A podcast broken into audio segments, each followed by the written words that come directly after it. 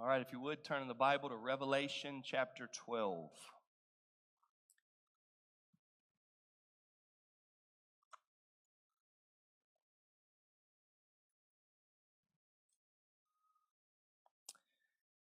We have another great scene coming up in chapter twelve of Revelation. Lots of fascinating characters today in this chapter, in this passage.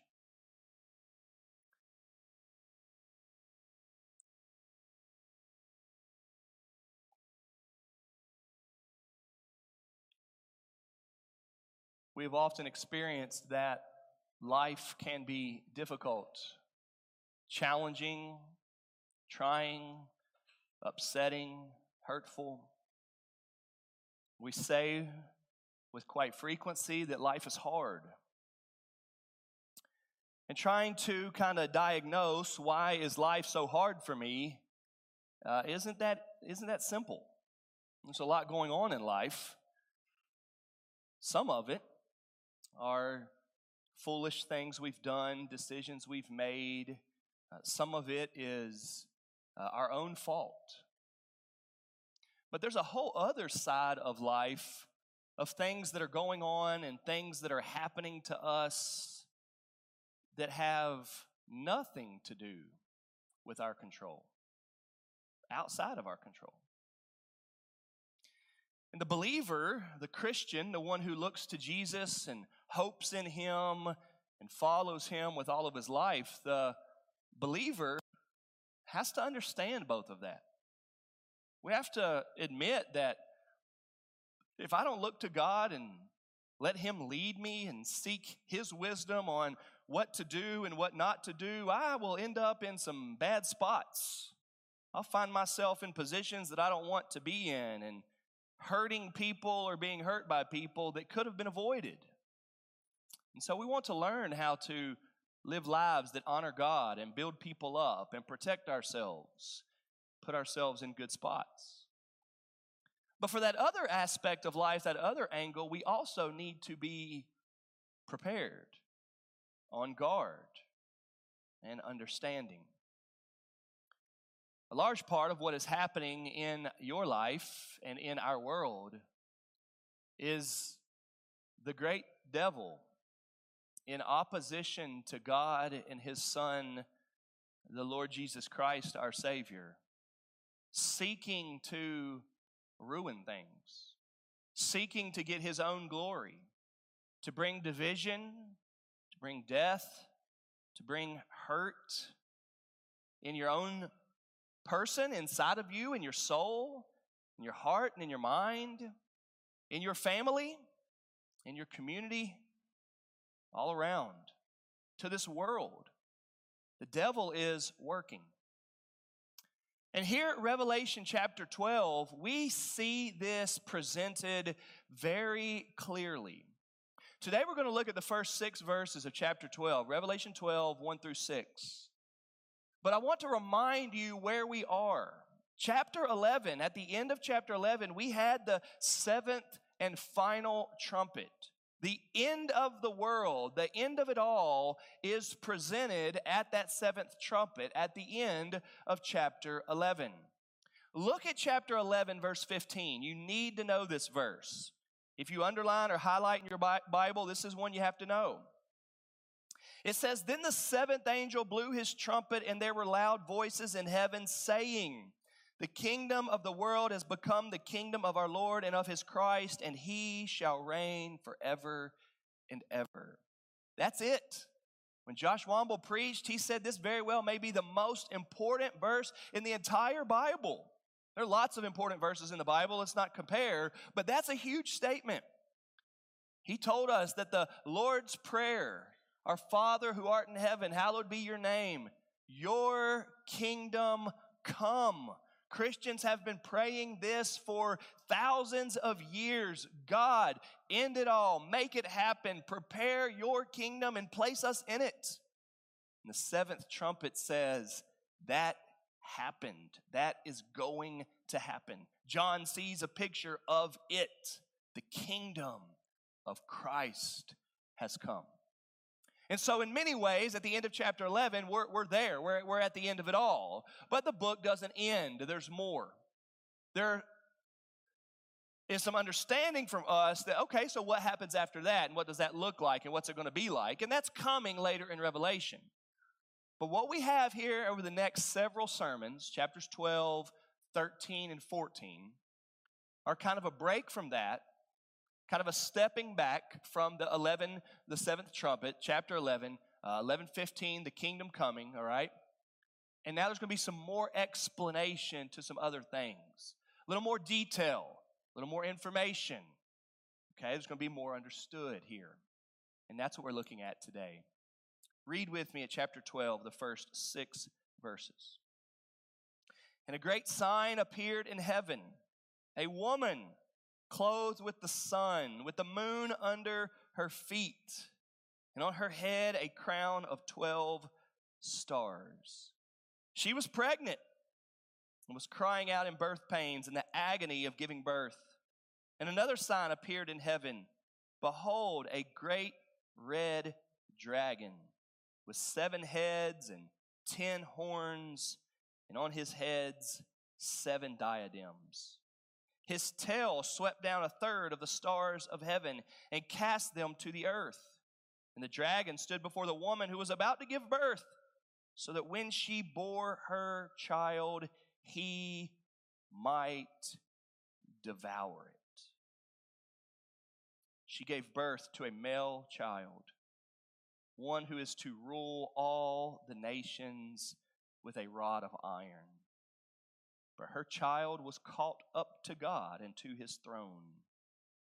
And the woman fled into the wilderness, where she has a place prepared by God, in which she is to be nourished for one thousand two hundred sixty days. If you've been tracking in Revelation for quite some time, or if you haven't, but you're pretty familiar with the story of the Bible, just us reading those six verses kind of inspired you, pumped you up. For you can kind of see what's happening there with the symbolism and with the metaphor. You can kind of pick up on what's going on. Today, I hope to explain to you who these characters are. Now, the rest of the chapter keeps it going, and to be quite honest, look at verse seven. Now, war arose in heaven. So next week, we're going to look, starting at verse seven, of this war that happened in heaven with some of these characters. But today, it's the first six verses, and I want to help us understand those three main characters: the woman, the dragon, and the child. If you're a kid using the listening page, it's identifying each of those. Identifying who the woman is, identifying who the dragon is, and identifying the child. And it's broken down uh, pretty easy for us. So the first two verses here are about the woman, identifying the woman. This is uh, another thing that John sees. It's a great sign appeared in heaven. John sees it, right? So this is right after the seventh trumpet, and yet he sees another sign. And this is a woman clothed with the sun. That's powerful. With the moon under her feet. That's interesting. And her head, a crown of twelve stars. This is dynamic. This is something big. This is something very meaningful. And verse two, she was pregnant, was crying out in birth pains and the agony of giving birth. So we have here a woman that's got uh, some, some power and authority and significance to her, with the sun and the moon and the, and the crown with twelve stars. And yet she is um, to give birth. She's pregnant. She's to give birth. I want to also ask you to look at verse six, because it speaks to the woman again. And the woman fled into the wilderness, where she has a place prepared by God, in which she is to be nourished for one thousand two hundred sixty days. So verses one, two, and six help us understand the woman. Well, if the child, who we're going to talk about at the end, is the Christ and the Savior, then one would first think that this woman should be Mary. And it could be, could be Mary, but that seems a little bit too narrow. I want to recommend today that this woman represents the people of God. And the reason why that this woman is the, is the people of God, Old Testament people of Israel, New Testament, all Israel, everyone that believes, followers of Christ, all those who trust in Christ for salvation. And the reason why is because when the emphasis is seen here that it's the woman, then it, that, that, that the woman is the people of God, then it brings along with it all of the promises throughout history, throughout God's Word, that the coming Christ came through God's people. Think about it. God told Eve, all right, that she would have an offspring that would crush the serpent. God told Eve that way back in the Bible. You're familiar with that. Uh, Genesis chapter three, God told Eve that she would have an offspring that would defeat the devil. That's a promise that we've looked for. That's a promise that people have always looked for. God told Abraham that he would have a son that would rule the nations, that would be the father, that would be the key to all the nations, that would unite all the nations, that would create a family of all the nations. God told David that he would have a son that would be a king like him but greater and would be the king forever. And so throughout the ages, the people of God have always been looking, God, when is that, man? When is that? Life is so hard, all because of Adam and Eve's sin. This week, I was at a funeral, and the people working in the funeral home asked me, why do we die? The people working in the funeral home asked me, why do we even die?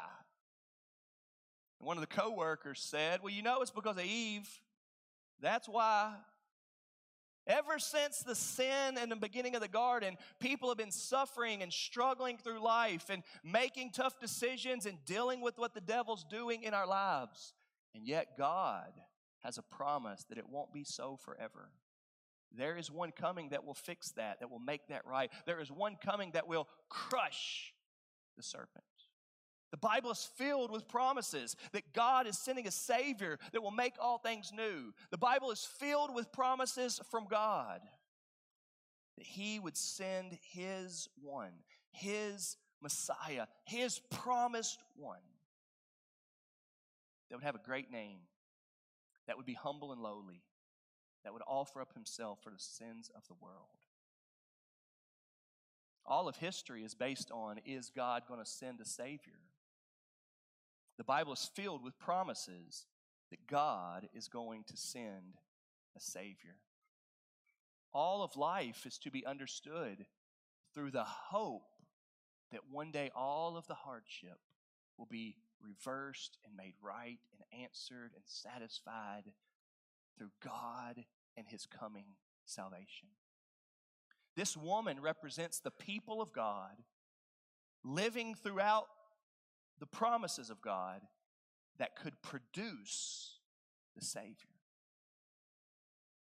That's what the woman represents. Commentator Fanning says, as verse five will clearly state, this woman's child is the one who will rule the whole world if the dragon does not slaughter him first. So you see how important the woman is? The woman represents the people of God in which we got all of the promises. God gave His promises to the world. The book that we read this morning, the book that we so treasure, right? The Word of God that is a lamp to our feet and a light unto our path. This book came through the people of God. God gave it to people at different times. We read the stories of God's promises. And it is through God giving the messages and the promises to His people that we get our Savior. In identifying the woman, we recognize the people of God. But the story picks up after verse two, and it gets worse or more intense. At verse three, John sees another sign that appeared in heaven. The first one was a woman in verse one. And the second one is now in verse three, another sign. And behold, it was a great red dragon with seven heads and ten horns, and on his heads seven diadems. His tail swept down a third of the stars of heaven and cast them to the earth. So the second character here is the dragon, and we want to identify him. Lots of commentators, right? Lots of people writing how mythology has been a big deal throughout the history of the world. And even before, uh, before the Bible, mythology was a big thing. And so there's a lot of people saying, hey, kudos to the Apostle John for this awesome uh, imagery that he gives us. And John recognizing that myth- mythology is easily understood among the people of his day. We may not be that into mythology in two thousand twenty-two. But throughout history, there have been a lot of people who have been. John writes here from the vision that he sees, the sign that he gets. God, his people, his coming Savior, his opposer, represented as a woman who's pregnant and a dragon, a great red dragon. Well, it's not in our passage today, but it's in the same passage. Look over to verse nine. This is why Bible reading and Bible study is so important. If I didn't show you verse nine and you didn't read ahead and you've re- never read chapter uh, twelve of Revelation, you might have walked out of here today going, I'm not so sure if I agree with Josh on that one. I, I, don't, I don't like that one. He's just trying to brainwash us. We're really not. We're really not. We're laboring to try to show you what the Bible teaches. Look at verse nine. And the great dragon was thrown down, that ancient serpent who is called the devil and Satan, the deceiver of the whole world. He was thrown down to the earth, and his angels were thrown down with him. It's not hard to identify who the dragon is, is it? Some of y'all remember all the way back from Revelation chapter one, we got into lampstands and lights and all those different things, right? In chapter one, and we were going, what in the world? I'm already confused during the first couple sermons here. We just read a little bit later, and God explained, here's what that one is, here's what that one is, and here's what that one is. It's just imagery. It's symbolism for us. And with a little bit of effort and a little bit more attention as we read, God is telling us. The great dragon of chapter twelve that is there to go after the woman, and specifically to go after the child of the woman, is the devil. The devil's real. The devil is working in the world. Devil, the, what the devil wants is his own worship. He wants his fame. He wants to be praised. He wants to get his. He wants his glory. He wants recognition. And so some of the times he's working in you to make sure that he gets that, and some of the times he's working in you and in the world to make sure God doesn't get that. So those things go together. It's kind of two sides of the same coin. He wants the glory, and he wants God to not get the glory so that he can get the glory, and the devil's doing that. And that's why sometimes he tries to wreck your life, and that's why sometimes he tries to blow up your life in a good way, puff you up, anything that gets your focus not on God. We see here that he's described in an impressive way. He's a great red dragon, but he's got heads, seven of them, ten horns, and on his heads, seven diadems. Seven is this number of completion. Ten is this number of strength. Heads is this kind of uh, intellect and, and, and the ability to think in ways that are strategic. The devil is that way. Horns are, are power and strength. We know that, ten of them. But just a few weeks ago when Jake preached, he gave us that good word that the devil is a fraud. Do y'all remember that? I remember him saying that. That stuck with me. I liked him saying that. The devil is a fraud. He will try so hard to make you think that he's good, that he's good for you, this or that, but he's really just a fraud. He's deceptive. He's deceitful. He's a snake. And I want to show you that here. In Revelation chapter five, verse six, we are told that Jesus has seven horns with seven eyes. See what the dragon's trying to do? Here, he's got ten horns. Hey, if Jesus got seven horns, here comes the devil. He's got ten. He's even more strong, more authoritative. He's a fraud. And at Revelation nineteen twelve, look what it says. This is Jesus again. His eyes are like a flame of fire, and on his head are what? Many diadems. You see what the dragon is? The dragon is trying to look like Jesus. He's got heads and horns and diadems and eyes. And he's a fraud. And what's happening here is that the devil is trying, quite frankly and blatantly, to not just do damage to the world and not just do damage to the people of God, because we know that all people are, are damaged.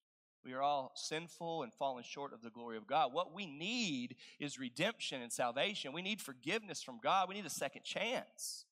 So the devil knows if he can defeat Jesus, he can ruin everything. If he can crush Jesus, he would end it all. If he could put an end to Jesus, do away with God's Savior, that would change everything in the whole world.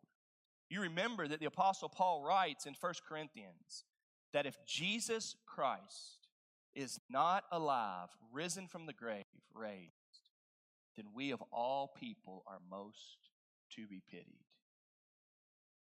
If the, if the devil can stop, devour, defeat Jesus, he would win in ruining everything for all time.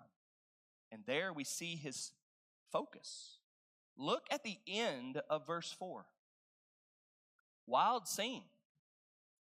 The dragon stood before the woman who was about to give birth, so that when she bore her child, he might devour it.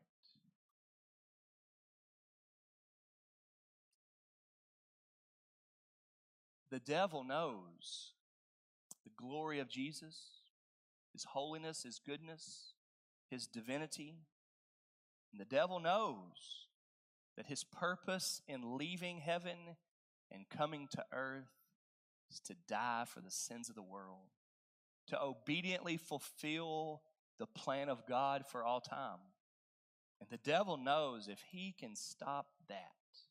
And so he's right there ready. Now, this is some imagery, isn't it? This is some imagery. But I want to remind you that when this was actually happening, King Herod was raging, making command to kill every child two years and under. You remember that? We bring that up at the Christmas story.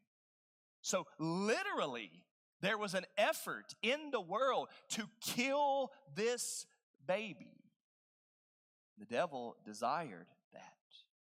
Tom Schreiner, writing about this, says,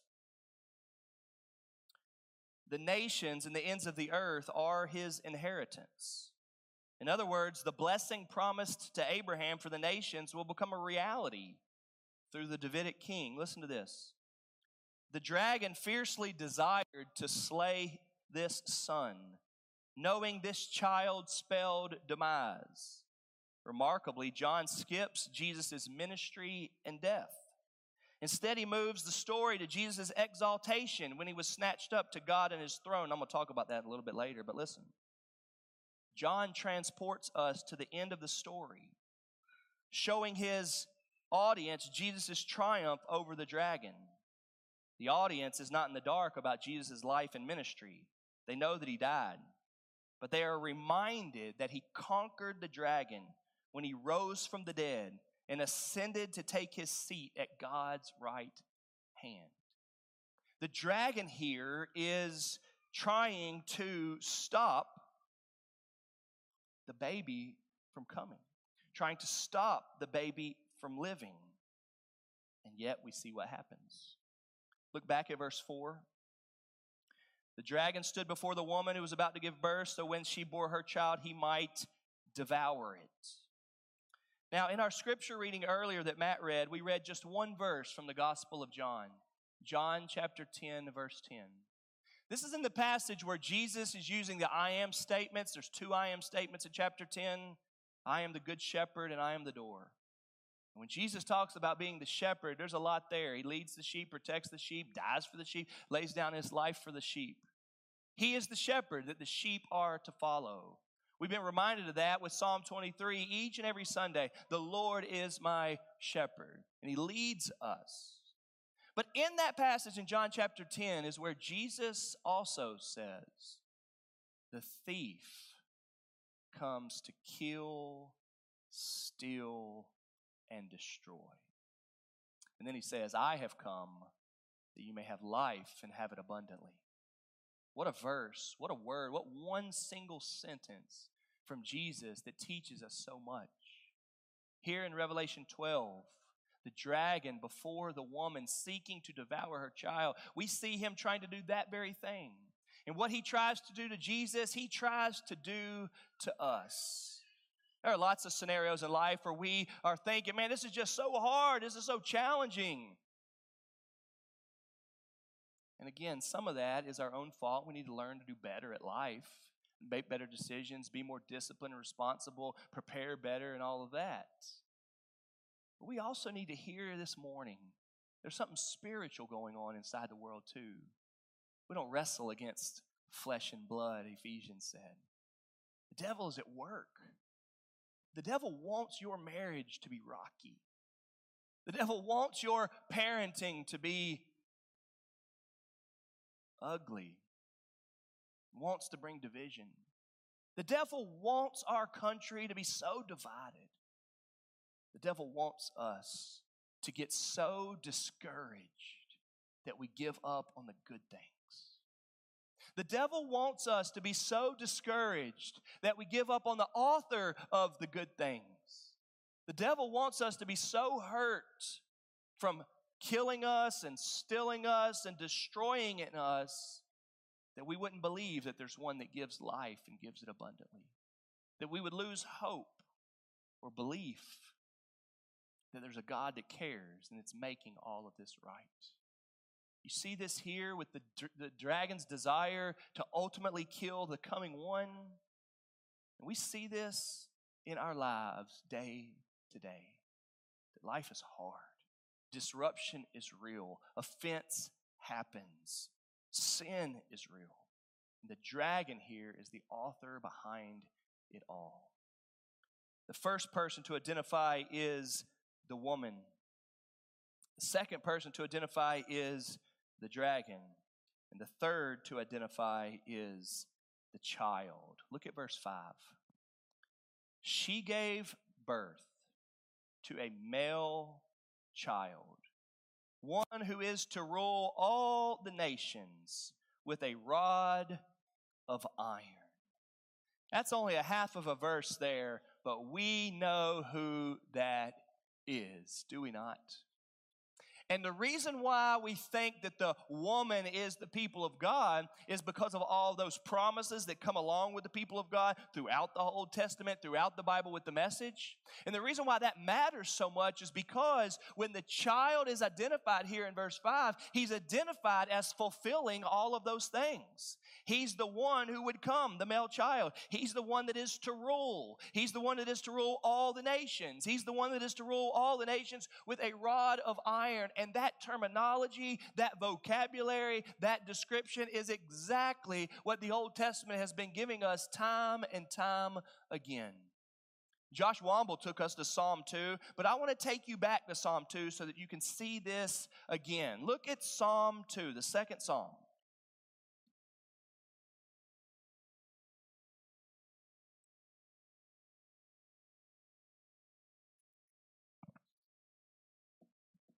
Psalm two.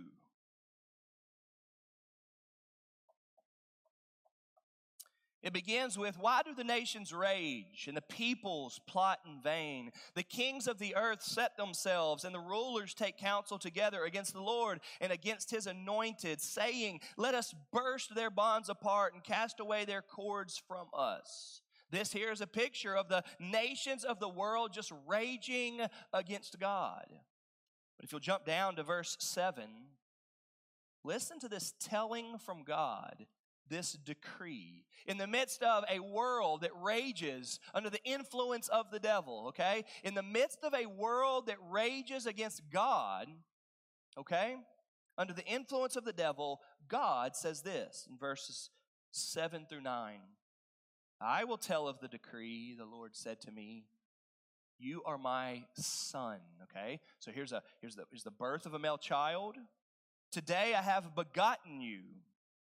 Ask of me, and I will make the nations your heritage. Okay, Revelation twelve five says the nations, and the ends of the earth your possession.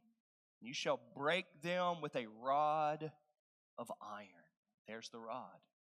So if you look back to Revelation chapter twelve, you can see here in verse five that what we have is the woman giving birth to the Savior of the world, Jesus Christ, the promised one.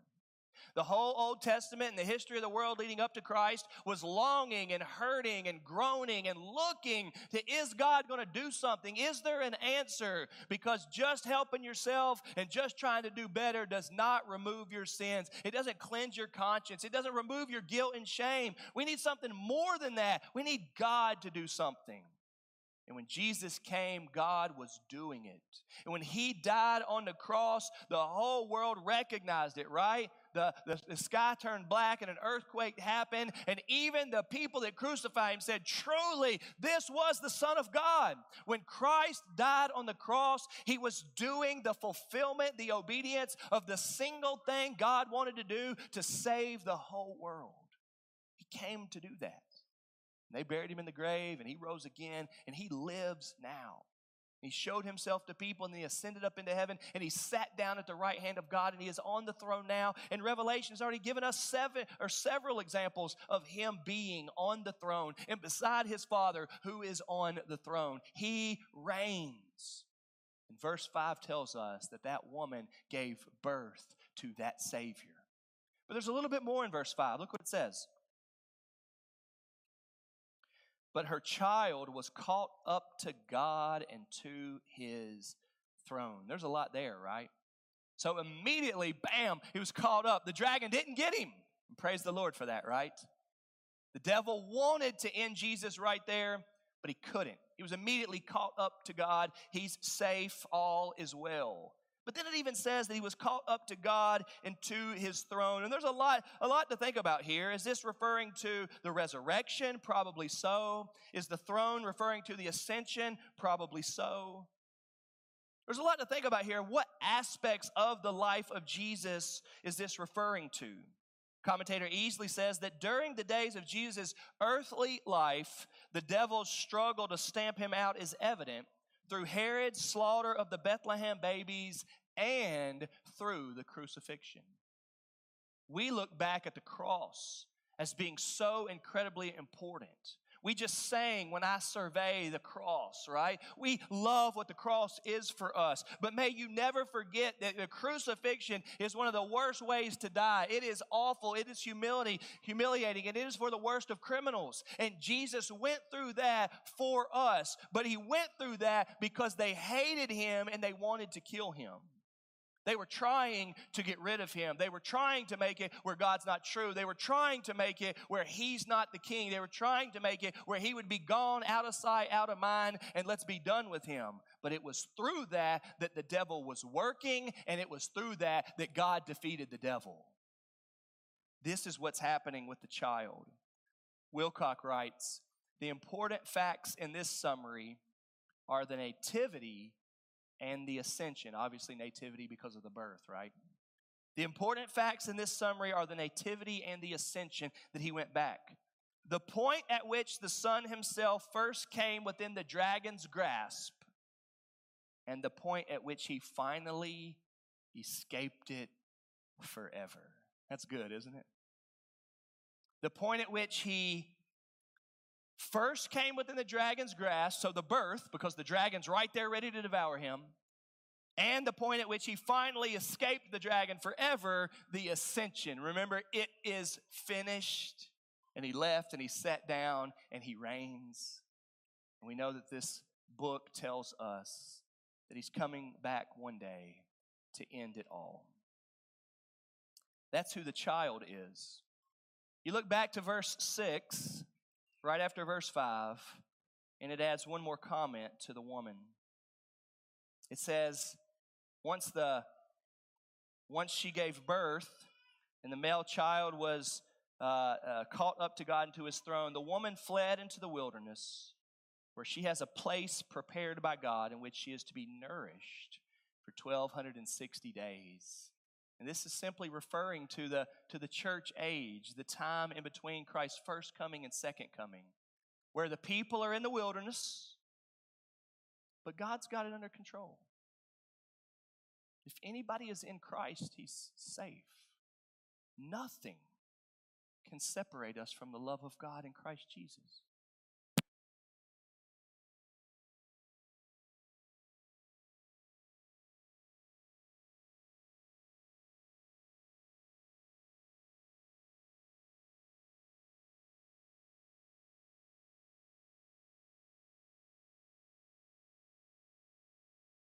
And nothing can snatch us out of his hands. And yet, we long, we long for heaven. This is what we get in verse six here, a picture of the first coming until the second coming, the people in the wilderness, and yet the child being safe, but not only safe, grown and victorious, and the reigning authoritative king. This takes me back to the many scenes in the New Testament where Jesus is not scared. There's a lot of fear that comes into the life of, of a human being, and a lot of fear, quite frankly, that comes into the life of a believer, although God tells us over and over again to not be afraid. But when we study the life of Jesus and we read the stories about him, he was never afraid. Things didn't upset him. The devil had no power over him. Jesus wasn't. We are to understand from this passage that life is hard, that the devil is real, but the very focus of the devil, trying to stop Jesus, he did not succeed at. And the one who defeated the devil, Jesus, our Savior, is the one who comforts us, the one who saves us and keeps us. We are to find our strength in that. I want to read to you from a new kids' book I've got. This was given to us as a gift, and it's uh, Little Pilgrim's Progress. It's the Little Pilgrim's Big Journey. This comes out of Truth for Life, a ministry from Pastor Alistair Begg, and it is really, really, really good.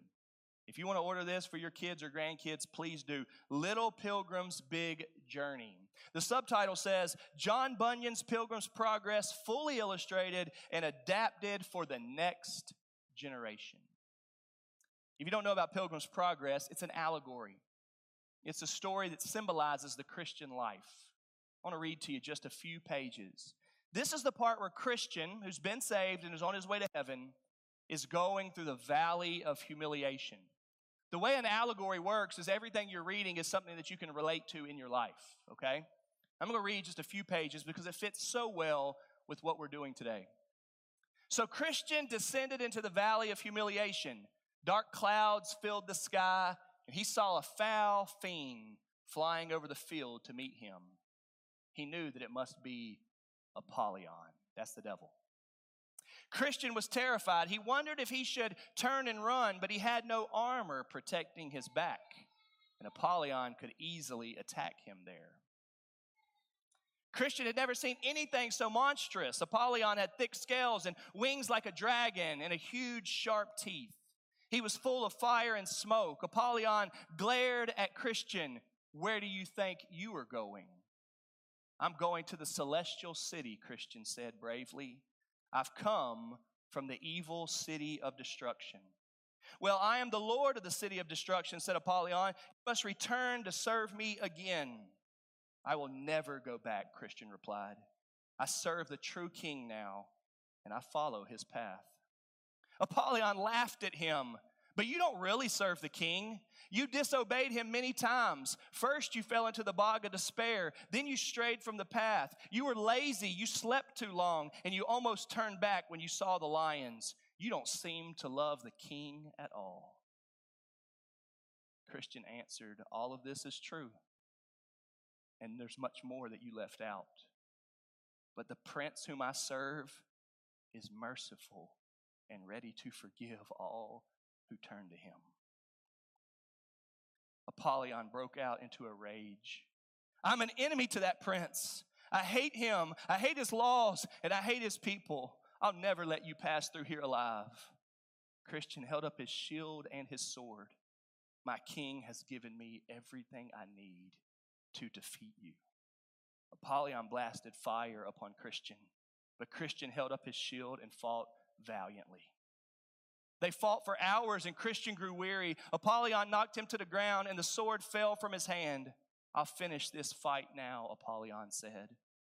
Apollyon raised himself over Christian to strike one last deadly blow. Christian picked up his sword and lifted it with all of his strength, and he said, "Rejoice not against me, my enemy. When I fall, I shall arise." He thrust his sword into Apollyon's chest. Apollyon was wounded. Then Christian struck him again. "Yes," said Christian, "in all these things we are more than conquerors through him who loved us." At this last blow, Apollyon let out a terrible roar. Stretching out his wings, he flew away. Good book, huh?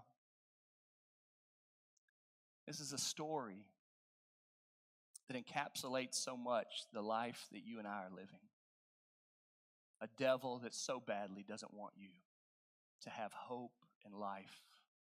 A devil that so badly wants to take peace and joy from your lives. His biggest strategy is to stop Jesus, but he failed at that. And until his very, very last day, he just tries to destroy us. May you today be encouraged that the child that was born was caught up. He's in heaven. He's on the throne. And the way he got there was through this earth, this life, so that he could save you. May you find strength and hope by trusting in Jesus. Turn to him. Ask him for the forgiveness of sins. Believe him. Hope in Christ. Let's pray. Father in heaven, we thank you for the identity of the woman, the dragon, and the child. We thank you, God, that the child is the Savior of the world, our Savior. God, there are times when life just seems to beat us down so much, and we are reminded of how much we hate sin and ugliness and the devil. And yet, dear God, we have your promises that you've already defeated him, and there is comfort. Oh, Father, strengthen us today to not be beat down by the devil. Strengthen us today to not be distracted and discouraged away from the devil, God. Strengthen us today that Jesus Christ is the King, the victorious King over sin, death, and the devil. And may we trust in you. In Jesus' name we pray. Amen. As we respond here at the end of the song, I want to ask you to